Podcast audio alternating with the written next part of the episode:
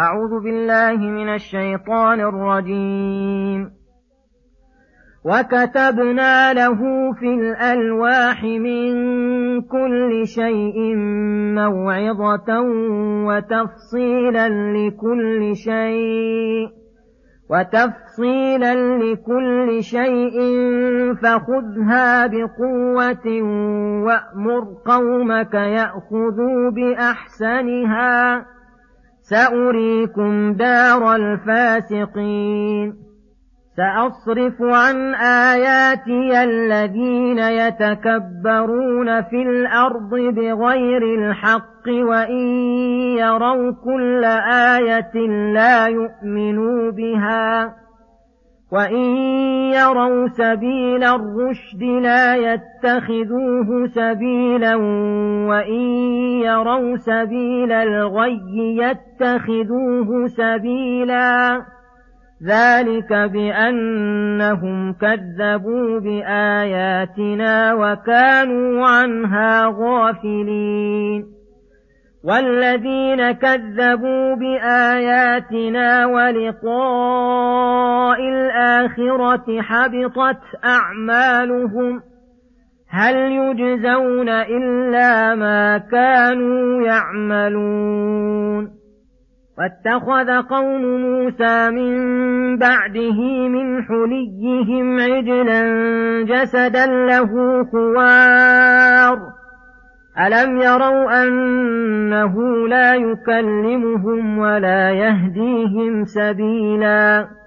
اتخذوه وكانوا ظالمين ولما سقط في أيديهم ورأوا أنهم قد ضلوا قالوا لئن لم يرحمنا ربنا ويغفر لنا لنكونن من الخاسرين.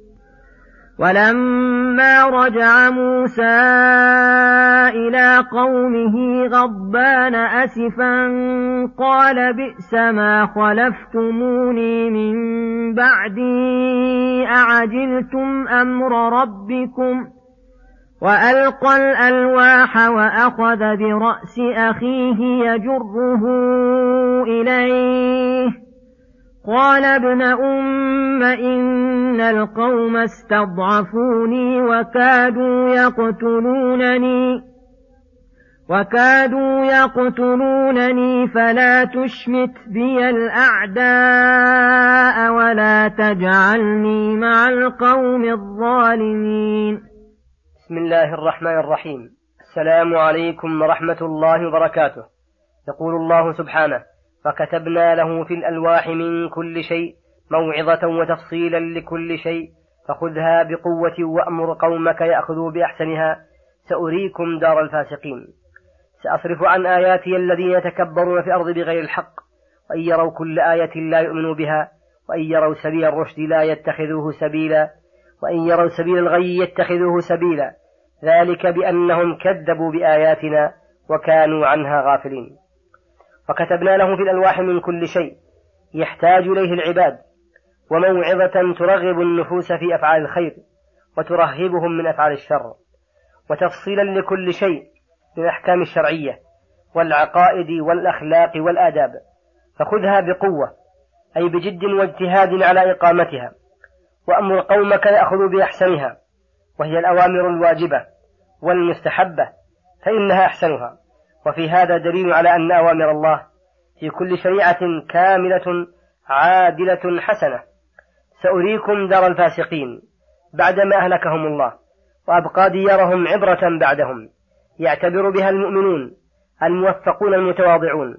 وأما غيرهم فقال عنهم سأصرف عن آياتي أي عن اعتبار في, آيات أي عن الاعتبار في الآيات الأفقية والنفسية.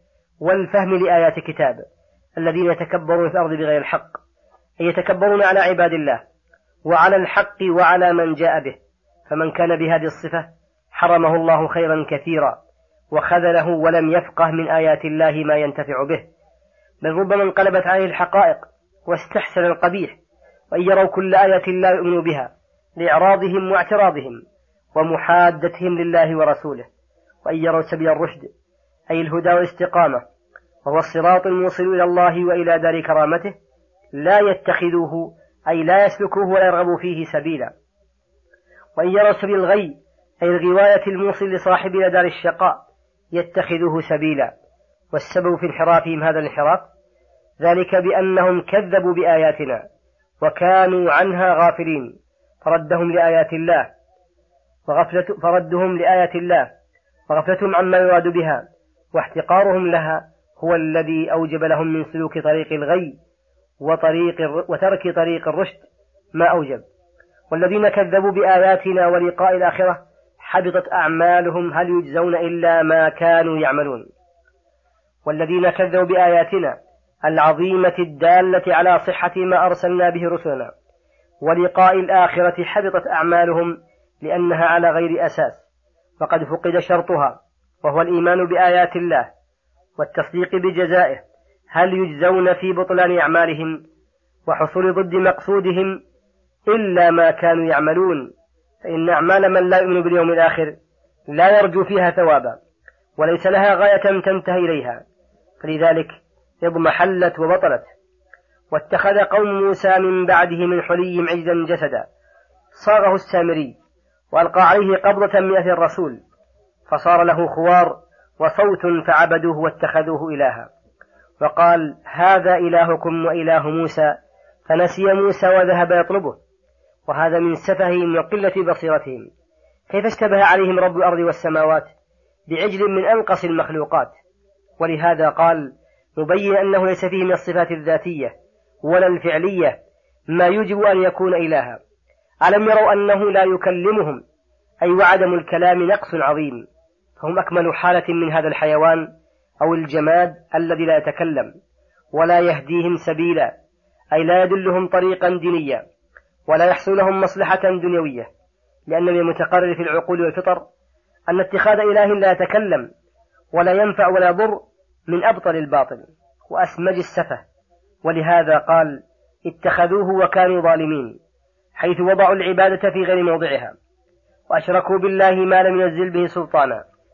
وفيها دليل على أن من أنكر كلام الله فقد أنكر خصائص إلهية الله تعالى لأن الله ذكر أن عدم الكلام دليل على عدم صلاحية الذي يتكلم للإلهية.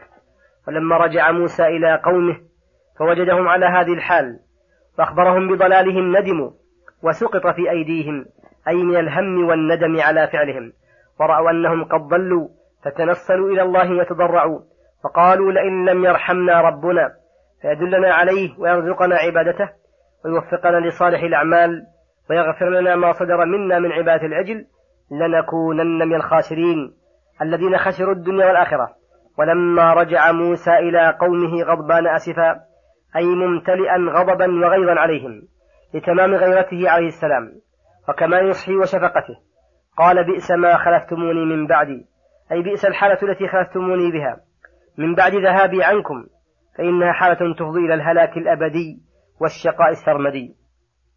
أعجلتم أمر ربكم حيث وعدكم بإنزال كتاب فبادرتم برأيكم الفاسد. إلى هذه الخصلة القبيحة وألقى الألواح رماها من غضب وأخذ برأس أخيه هارون ولحيته يجره إليه وقال له ما منعك إذ رأيتهم ضلوا ألا تتبعني؟ أفعصيت أمري؟ لك بقولي اخلفني في قومي وأصلح ولا تتبع سبيل المفسدين. قال يا ابن أم لا تأخذ بلحيتي ولا برأسي. إني خشيت أن تقول فرقت بين بني إسرائيل ولم ترقب قولي. وقال هنا ابن أم هذا هذا ترقيق لأخيه بذكر الأم وحدها وإلا فهو شقيقه لأمه وأبيه. إن القوم استضعفوني أي احتقروني حين قلت لهم يا قوم إنما فتنتم به. إن ربكم الرحمن فاتبعوني وأطيعوا أمري. وكادوا يقتلونني. أي فلا تظن بي تقصيرا. فلا تشمت بي الأعداء. بنهرك لي ومسكك إياي بسوء. فإن الأعداء حريصون على أن يجدوا علي عثرة أو يطلعوا لي على زلة. ولا تجعلني مع القوم الظالمين. فتعاملني معاملتهم. فندم موسى عليه السلام على ما استعجل من صنعه بأخيه قبل أن يعلم براءته مما ظنه فيه من التقصير. وقال رب اغفر لي ولأخي وأدخلنا في رحمتك وأنت أرحم الراحمين.